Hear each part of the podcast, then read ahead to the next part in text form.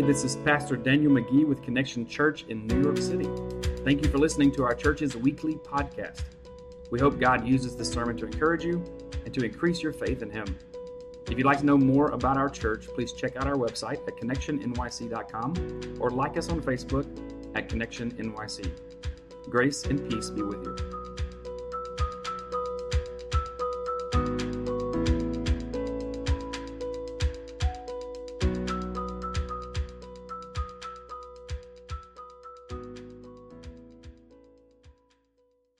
Now when they draw near to Jerusalem and came to Bethpage, to the Mount of Olives, then Jesus sent two disciples, saying to them, "Go into the village in front of you, and immediately you will find a donkey tied and a colt with her.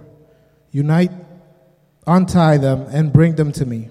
If anyone says anything to you, you shall say, 'The Lord needs them,' and he will send them at once." This took place to fulfill what was spoken by the prophet, saying, "Say to the daughter of Zion, 'Behold, your king is coming to you, humble and mounted on a donkey, on a colt, the foal of the beast of burden.'" The disciples went and did as Jesus had directed them.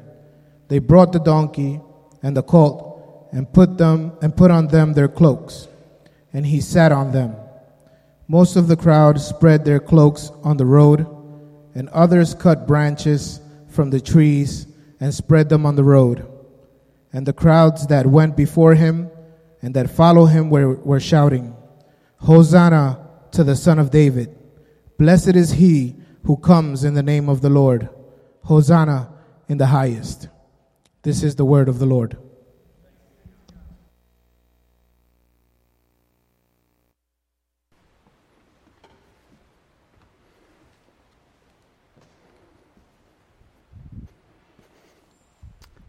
So last week we had the amazing opportunity to see several baptisms here. Who was here last week? Raise your hand. Wasn't it an amazing service? Yeah, that was so exciting, and I, I left here uh, that evening um, and, and felt high in the good way, right? It was so good to be in the presence of the Lord and to see so many people uh, share their testimony and, and share what God has done for them in their life, and to follow Him in baptism. It rejuvenated me. And I don't want this to turn into a, a therapy session for me, but I would like to tell you this, that I, I sense the Lord working not only in my own life in fresh, deeper ways, but in your lives as well. And the Lord is preparing us for something. He's preparing us to, to bring glory to Him in some new ways. He's preparing us to grow. He's preparing people to come to faith in Him. He's preparing us to be the church, the churches, as we continue to see Queen's Church planted, uh, the churches that He will use uh, to bring people to the Lord. And I'm excited about our future. And just on a personal note, I just want you to know I really enjoy being your pastor. I'm very grateful for each and every one of you. And uh, as I get to know you more and more, uh, it, it does my soul well uh, to get to know you. So I want to thank you for the privilege uh, to be able to, to minister to you. And I look forward to many years together doing that. There's my therapy session. This week, we're celebrating Easter not through baptism, but we're, we're continuing to focus on surrendering to the Lord. And if you probably noticed, even if you didn't, maybe you will now, that a lot of our songs have that dynamic tonight, that we're surrendering ourselves to the Lord. And that's what God wants us to do. And, and we talked two weeks ago that surrendering means that we win. We don't lose when we surrender. And in the worldly sense, when you surrender to an enemy, you become theirs and you lose. But in Christ, we surrender to the Lord. We become His and we win. Uh, we become heirs with the, the Lord Jesus. And tonight I wanted to focus on this one thing. There's a new king in town. That's what Palm Sunday is all about. You just heard Jorge read the, the scripture for us where the people are waving palm branches. It's in John chapter twelve, too. If you look in your sermon notes, you'll see that section of scripture also noted. Uh, but it's in John chapter twelve as well, where they're have the palm branches and they're waving them and they're they're shouting in, "Hosanna, come save us, save us, Lord," and uh, you know, "Glory to God in the highest," and you know, "The Son of David." They're just praising Him, they're shouting. It'd be really fascinating to kind of go back in time and be there. I wonder how kind of raucous it was. Because, you know, to go to a sporting event or a concert, you know, the crowd goes wild. And I just imagine that uh, uh, the scene of people ushering him in uh, on the donkey as uh, a king would be welcomed in. And they were expecting this king to come in and to rescue them. But even as great as their celebration was, they underestimated this new king. And I I know for a fact that all of us, here and out there, we're very good at underestimating who Jesus is. And tonight I want us to be reminded of three specific areas where we underestimate him. And I, I hope it'll be a transformative night for you. That every time you start to suffer from doubt or suffer from um, just being downcast and, and just overwhelmed, that you'll remember that there's a new king in town and that I'm not defeated and the, the story isn't over and there is hope for me. So there's three things, three ways. We'll start with number one. The first way that we underestimate Christ is through our preparation. Our preparation. You can follow along in the worship outline in your folder or take notes wherever you want. If you have a great memory like some people that I can't think of right now, that's not me, you can just remember it. But the first thing is our preparation. If you look at the story in um, that, that was read for us, they went through all these preparations. They went and they got the un, the, uh, the the donkey. They went and brought it back. They they prepared the palm branches. They were expecting the king. They did all of these things to prepare for the king to come to Jerusalem. And whether you realize it or not, every person, you included, you are preparing in this moment right now to meet God. You are making preparations for that. Every person in the world, whether they know it or not, is preparing for that moment because Hebrews chapter four, excuse me, nine, verse twenty-seven reads this. Hebrews nine twenty-seven says, "And just as it is appointed for man once to die, or to die once, and after that comes judgment." It is appointed by God that at some point we are going to leave these earthly vessels, these bodies, and we are going to eventually die, and we're going to stand before God. So whether we are actively looking forward to that day or whether that day catches us by surprise, in some way, shape, or form, we are preparing to meet God. Palm Sunday, they were celebrating and they were preparing the way for their king to come in. Their expectation was very clear. This king is going to come in and he's going to free us from the oppression of the Roman Empire. They greeted him. They acknowledged him as king, which is good, but they still underestimated what kind of king he would be. Instead of delivering them from the Roman Empire, he freed them from the power of Satan, a greater and even more severe master. Instead of giving them earthly lives where they were out from under the authority of the Romans, he gave them an eternal life that was free from the authority of sin and death. A new king was coming to town, and he was providing a new way of life. And this way was the way to eternal life. So they underestimated Jesus, and their preparation for it, their expectations for what he was going to do, evidenced they were underestimating him. So the question for you is, what ways are you underestimating Jesus in your life? What are some ways that you are underestimating him in your life? Is he more powerful than the problems in your life? I think I would step out on a limb and say, you would verbally say, yes, he is. I would retort by asking you, are you living like he's more powerful than your problems? Or are your problems mounting over you and overwhelming you and causing frustration in your relationships at home, in relationships in church or at work? Do you find yourself thinking that life is too hard? It's too difficult? Do you find yourself feeling hopeless in any area of your life? If so, then you're underestimating Jesus. In Ephesians chapter six, verse ten, it'll pop up on the screen here. It says, uh, this is where he goes through the, the armor of the Lord and putting it on. And he gets to the end, and Paul writes, "Finally, be strong in the Lord and in the strength of his might." So he finishes all of these things, and he's saying, be strong in the Lord and be strong in not your strength, but in the strength of his power. In Jeremiah thirty-two, and there's tons of verses. These are just some that got pulled up. But Jeremiah thirty-two twenty-seven, it says, "Behold, I am the Lord, the God of all flesh." And he asked this question, "Is there anything too hard for me? Is there anything too difficult for me?" And that was a, a question that, you know, God didn't ask the question like, no, I'm, I'm wondering, I really don't know. Is there anything too hard for me? He was proving a point. He was like, there's nothing too hard for me. I am the God of all creation.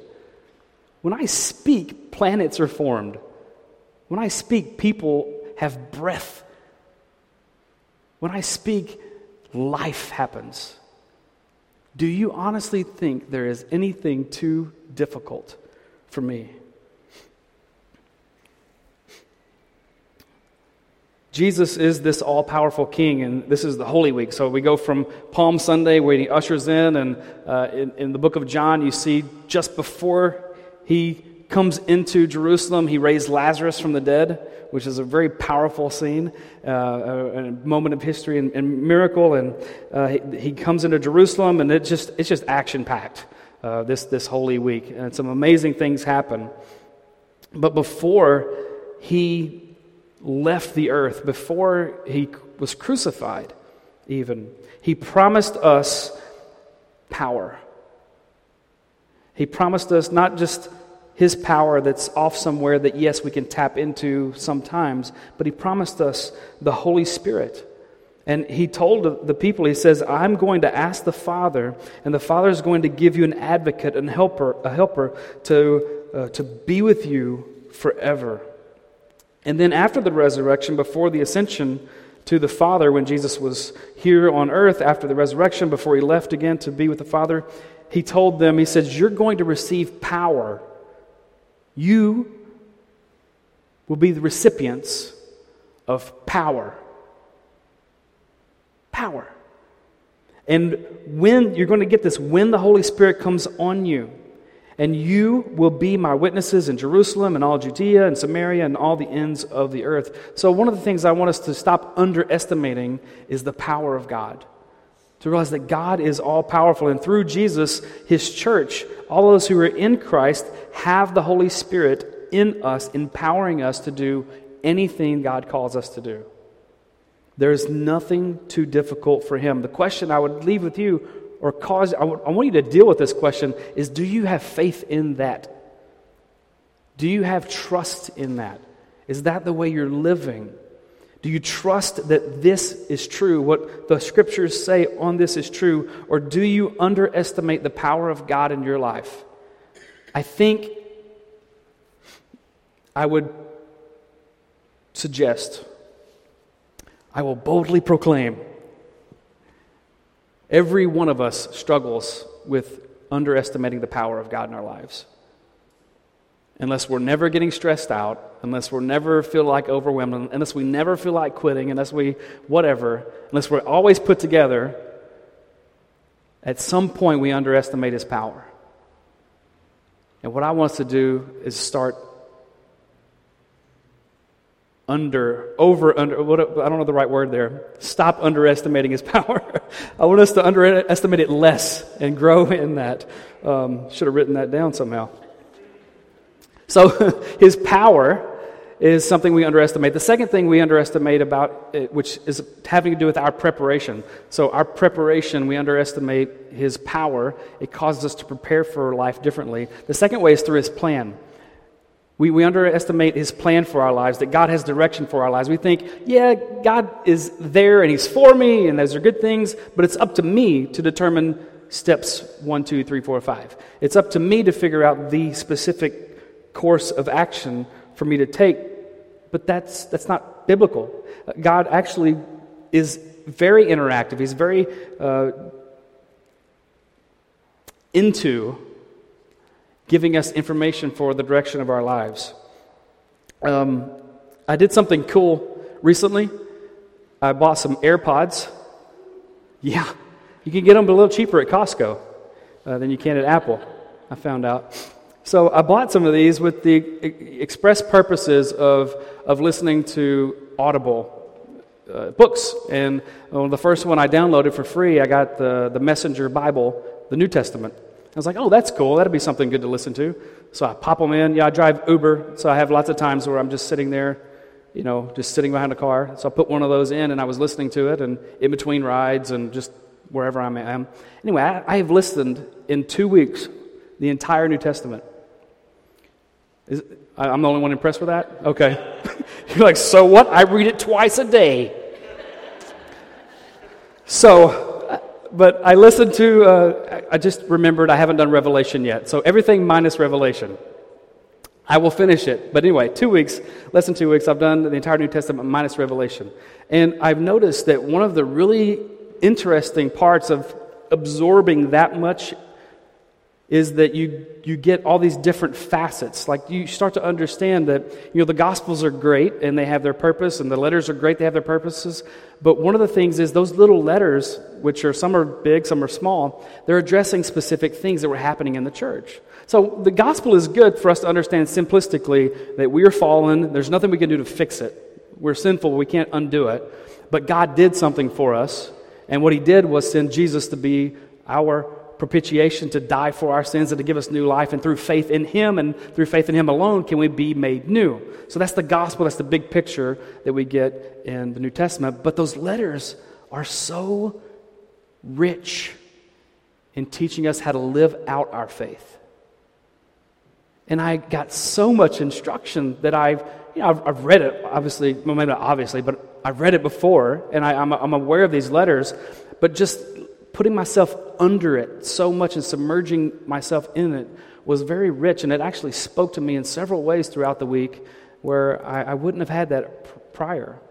And so God was very good, and God, God's Holy Spirit was speaking to me in, in, in ways uh, through the Scripture and also outside of the Scripture, just because I'm seeking the Lord, and He was and He was ministering to my soul.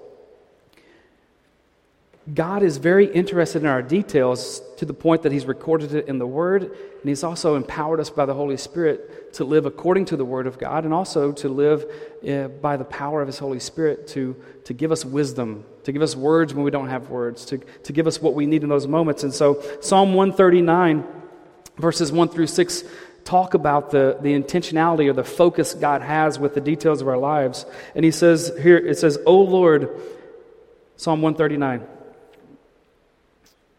It says, O Lord, You have searched me and known me. You know when I sit down and when I rise up. You discern my thoughts from afar. You search out my path and my lying down, and are acquainted with all my ways. Even before a word is on my tongue, behold, O Lord, You know it altogether. You hem me in behind and before. You lay Your hand upon me. Such knowledge is too wonderful for me. It is high. I cannot attain it. It was very comforting for the psalmist to say, God, You're acutely aware of every detail in my life, and it's more than I can stand. Thank You, Lord. Do you underestimate that God has you in His eyesight? Do you forget that God notices you? That He sees everything? And do you forget that it is a comforting and rich and good thing that God sees everything? He is active. He wants to be active even more in your day-to-day life. We underestimate Jesus in our preparation. The second way we underestimate Him is in our prayer. Our preparation, there were other words that we could have done for preparation, our participation, there's there's other things, but it, it incorporates a lot of things, but this one is, is our prayer. We underestimate him in our prayer. This, these people that we look back on on Palm Sunday, they had been praying and seeking the Lord a long time for a, a king, a redeemer. They prayed hard. They were watching and yearning for Jesus and praying for him, but they were underestimating Jesus because they were desiring less than what Jesus was wanting to give them. They were wanting less than what Jesus was desiring to give them. I'm guilty of that. They wanted to be free from the Romans, and what he wanted to give them was something greater. He wanted to give them new life, forgiveness of sins, and invite, listen, every one of them into the inner circle, where it wasn't just going to be Peter, James, and John anymore, but he was trying to invite everyone into the inner circle. It wasn't just going to be the prophets of the Old Testament filled with the Holy Spirit, but everyone who calls on the name of the Lord, God is wanting to fill you with the Holy Spirit. And before I came up here to preach, I, that, that thought occurred to me, that what a privilege it is to stand before you and to get to share the Word of God with you. But this is a, a role that I play in God's church. It's an office or a role that I play. But I'm not the one that God has anointed with the Holy Spirit. Every one of you who are in Christ have the same anointing of the Holy Spirit. The inner circle where God wants to speak to you. And do you underestimate this Jesus in your prayers? Are you praying beneath him because your understanding of who he is is too low? For example, you may be underestimating mercy, his mercy and his forgiveness. If you carry around guilt and remorse from sins that God's forgiven you a long time ago, then you're underestimating his mercy, and you're underestimating his forgiveness. This one might hit close to home because it hit me. If you carry around grudges over other people whose God has forgiven years ago, then you're underestimating God's mercy and forgiveness. Maybe you're carrying unreal- unrealistic expectations for other people in your lives, where your spouse or your parents, or your children, your friends, you have these unrealistic expectations or hopes or desires for them because you are underestimating the level of mercy that God has given you, the depth of his forgiveness, the, the immense proportion of grace that God has poured out on you, so it's causing you to need or feel like you need these things from other people. We underestimate his mercy and forgiveness. And Psalm one oh three, verse twelve, speaks of how God has mercied us. He says, as far as the east I think the east is over there. As far as the east is from the west, as far, uh, so far does God remove our transgressions from us. That's how far it is that he separated us from our sins, that God does not remember them anymore. And it leads us later on in Romans chapter eight, when Paul is writing to the church at Rome, he says in verse eight, he says, there is therefore now, in this moment, no condemnation for those who are in Christ Jesus. That we are freed from that, that the guilt and shame that comes from our sin is gone. Lamentations chapter three, verses twenty-two and twenty-three says, the steadfast love of the Lord never ceases, it never stops. His mercies never come to an end. They are new every morning. Great is his faithfulness. That's a good verse to have when you wake up in the morning. Alexa, read me Lamentations chapter three, verses twenty-two through twenty-three. His mercies are new every morning. How would your prayers change if you expected God's mercy and forgiveness? Do you still ask him to forgive you of things you've already asked him forgiveness for? How would your prayers change if you expected mercy and grace and forgiveness for yourself? How would your prayers change if you expected mercy and grace and forgiveness for other people? How would your prayers change if you expected that mercy and forgiveness? Because, now you have to listen to all of this. What? How would your prayer change if you expected those things from God because you're worthy of it? And the reason you're worthy of it is because Jesus earned it for you. There's a difference. If I just stop that you're worthy of it, then I'm putting the, the impetus on the fact that you have done something. But the reason we go to God with boldness, and Hebrews talks about that, the, approaching the, the throne of God with confidence, is because through Christ, through what He has done, we are worthy of His mercy and His grace and His forgiveness. Because Jesus has earned it for us. Jesus earned it. He was perfect. He did everything for us, and then He gives it to us. And so now God looks upon those who are in Christ. He looks upon me the same way He would look upon His Son. And He would say, "You are my beloved. In you I am well pleased." Because when He looks upon us, He sees the holiness of Jesus. That's crazy, because I'm nothing like Jesus. It's like, and, and now I get to be part of the inner circle, just like you. We get to go to those closed meetings that are invite only, and we get to go into the inner circle with God to hear from Him. What a privilege, privilege it is. And not only this, but like this mercy and forgiveness God gives to us that we underestimate, we forget that Jesus wants to be with us. He actually likes me. He desires to be with me. Jesus desires to share Himself with us. In John fifteen, fifteen, the Gospel of John, Jesus is talking to His disciples, His followers. He says, "No longer do I call you servants, for the servant does not know what his master is doing, but I have called you friends, for all that I have heard from my Father I have made known to you." How would your prayer life change if you realized that the God of all creation, the Lord Jesus Christ, desires to spend time with you?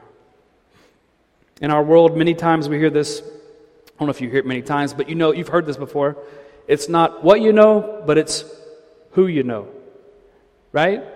There's job competitions, and so, you know, I was more qualified, but the guy's nephew got the job, right? You know, so we have these things. It's not necessarily what you know, but it's the networking. It's who you know. Well, check this out. Anytime in Christ, as a Christian, a follower, anytime you walk into a meeting, anytime you walk into an interview, anytime you're called into the boss's office at three p.m. on a Friday, uh-oh.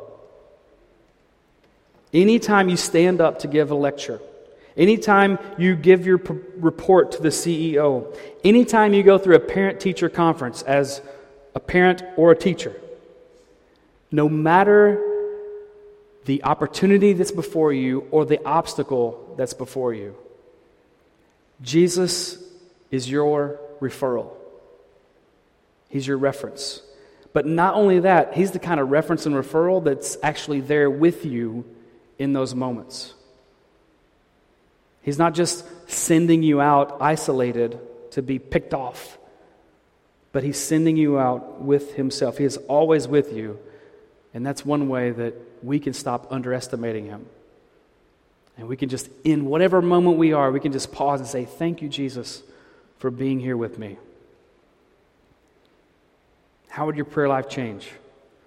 And the last one, number three, is this. We underestimate Jesus in our praise, our preparation, our prayer, and even in our praise, which is a good thing. You're saying, "I can't even win when I praise. I can't even like get it right." And so I don't want to say this to where you feel condemned, and I don't think you'll walk away with this unless you stop listening right now. Uh, but if you are praising God and you're underestimating Him, this should unlock the opportunity for you to realize, hey, I can I can do this even more. That there's an opportunity for me to understand that as great as I think Jesus is right now, He's actually greater. They praised Jesus when He rode into Jerusalem in, uh, on Palm Sunday, and they were right to do so. They called Him the King, and He is the King. He was worthy of their praise. He was worthy of, of all that they had done, but He was worthy of more. It was good for them to praise him, but he is worth more. And so a couple of ways that we can start to esteem him more and underestimate him less is to realize the fact that he has a great love for us. You can write that down too as far as praise. Thank you, God, for loving me the way you do. I don't want to underestimate the love that you have for me. I'm going to just read something to you. It says, "For God so loved the world that he gave his one and only Son, and whoever believes or trusts in him will never die but have eternal life." And that sounds familiar to most of you because that's John chapter three, verse sixteen. What a great love the Father has for us. What a great love Jesus has for us. And this love that he has is not just a global love that's for the entire world, which it is, but we saw earlier in Psalm and Psalm one thirty-nine and other places that this love that is global is also individual, that it seeks us out. It is for all the people of the world, but he is also pouring it out onto Daniel. But it is remained to be seen who's going to surrender to this love and trust him as Lord. Our praise for him will be greater when we realize his love for us is so great. The second thing we can look at is his compassion. The compassion that God has for us. Jesus knows what it is like. This is so good. Jesus knows what it's like to live in the world that you and I live in. The things that drive you crazy, he understands. He's been there. He's dealt with the jerks. He's dealt with the people in our lives that we have labeled unlovable. Uh, Hebrews chapter four, verse fifteen speaks of this. It says, "For we do not have a high priest, Jesus, who is unable to sympathize with our weaknesses, but one who in every respect has been tempted as we are, yet without sin." I don't know how he did it. Was that you and I? Was that you and I? Yeah, we were talking this week. Angela and I were. And uh, I was like, I don't know how he did it. I don't get it. I lose my cool like three times a day. Four times if I'm driving. I'm like, I just don't get it. How did he not sin? How did he not lose his cool and just blow up on somebody? For example, I'll give you an illustration. Last night I was driving and I picked up someone here. You know the ba- traffic's bad at Astoria Boulevard right now because they're doing construction. And so I picked up someone, and there was just a log jam of traffic. And I rolled my window down. I, I told him, I said, "Hey, I'm going to do a U-turn here, but it's safe. Nobody's moving." So I motioned to the guy behind me, rolled my window down. He's like, I was like, "I'm going to do a U-turn." He goes, "Okay, okay."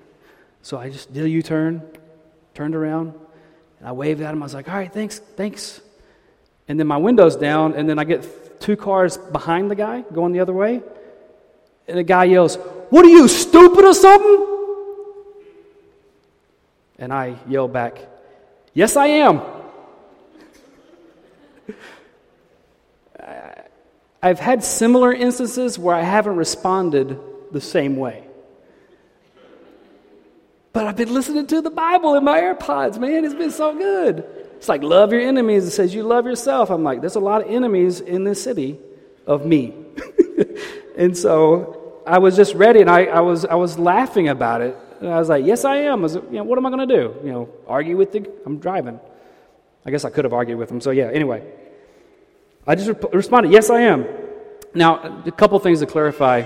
I don't honestly think that I'm stupid. Number one, some of you may disagree. We can talk about that later. But compared to God, I I would be on the scale of stupid because He's really smart.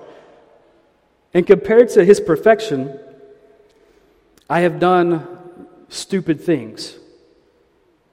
And Forrest Gump's mama said, "Stupid is as stupid does."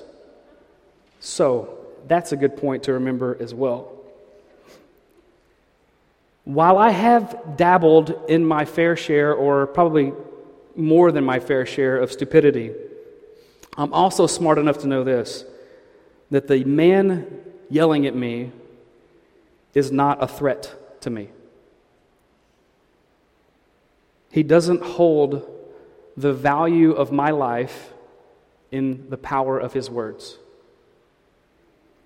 He doesn't determine anything about my life. Even if the horrible scenario of him ending my life out of rage, even if that happens, he still has no authority over my life. In Christ, I have no fear. I am secure. My life is not just here and now. It's beyond that. I underestimate my life often. My life is secured in the broken body and the blood of Christ. And I have eternal life.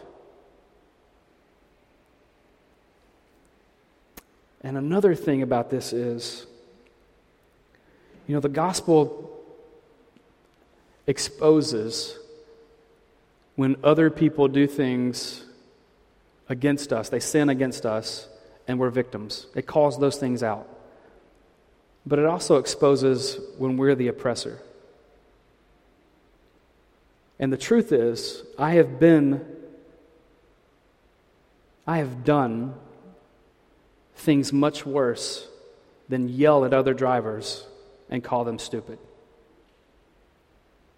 And the God of heaven has looked upon me and given me mercy and grace and forgiveness and a new life, because Jesus never flipped his lid. He never lost his cool. He never succumbed to the temptation. God has compassionately given me grace and has turned a broken person into a whole and redeemed child of God. Are you underestimating the voice of Jesus in your life and exaggerating the voices of the people in the world that are calling out to you? You're not valuable enough. You're not beautiful enough. You're not smart enough. You're not, you know, handsome enough. You're not whatever enough. Are you giving those things an exaggerated form of false power and ignoring what the God of heaven is saying to you? That I have created you, I have a plan for you, and I'm going to give you new life and a new power that you have never known before. And in me, God says, in Christ, you will walk in victory. John chapter sixteen, verse thirty-three, Jesus says something so powerful.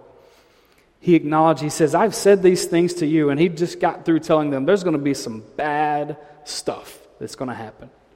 And it it's it's just going to be terrible. But I have said these things to you, that in me you may have peace. In the world, you will have tribulation. You will have trials. You will have difficult things that happen. But I want you to take heart, he says.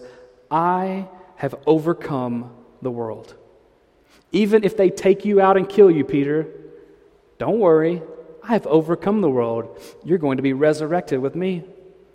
Even if they do the worst imaginable, don't worry. I have overcome the world. Jesus told them, he said, look, guys, there's a new king in town, and I'm him. And so we need to remember that there's a new king that has come to town, and his name is Jesus. And this Holy Week is going to be a reminder of how he continued to shock the world and even the people who were closest to him. And he did that by submitting himself to death on a cross that was designed for the worst criminals in the world. And then he shocked them even more. Instead of staying dead, he came back to life on that first Easter Sunday, never to die again. Satan threw everything he could throw at Jesus, and Satan lost. Jesus won the victory. So when you're tempted to underestimate Jesus, and I want you to remember this, Jesus is no ordinary king. We serve the King of all kings, the one who lives and is seated at the right hand of God, who reigns in full authority over all the earth. And this king is the new king. The question I have for you, I'll leave you with, is how are you going to respond? Are you going to surrender this king? Are you going to continue to underestimate him? Are you going to fall at his feet and worship him and start preparing like he is the King of Kings, and start praying like he's the King of Kings, and continue to praise him as the King of Kings? Let's pray. Father, we want to thank you so much for the privilege to be called your children. Thank you that, that you are here. Thank you that you are uh, empowering us with your Holy Spirit. Lord, I thank you so much that, that you have given us a word tonight uh, from your scriptures. Uh, thank you that you are so vastly beyond who we can even fathom you to be. Your greatness exceeds that. I, I pray, Lord, that we would take, take it to our heart that you desire to have a, a deep, rich, personal relationship with every one of us. And I thank you that it does over, overwhelm you, that, that we can all come to you at one time in this moment of prayer, and you are sorting it out perfectly in your grace and your, in your greatness, that it doesn't overwhelm you, Lord. So I pray that tonight we would recognize you as our true King. We would bless you. In Jesus' name, amen.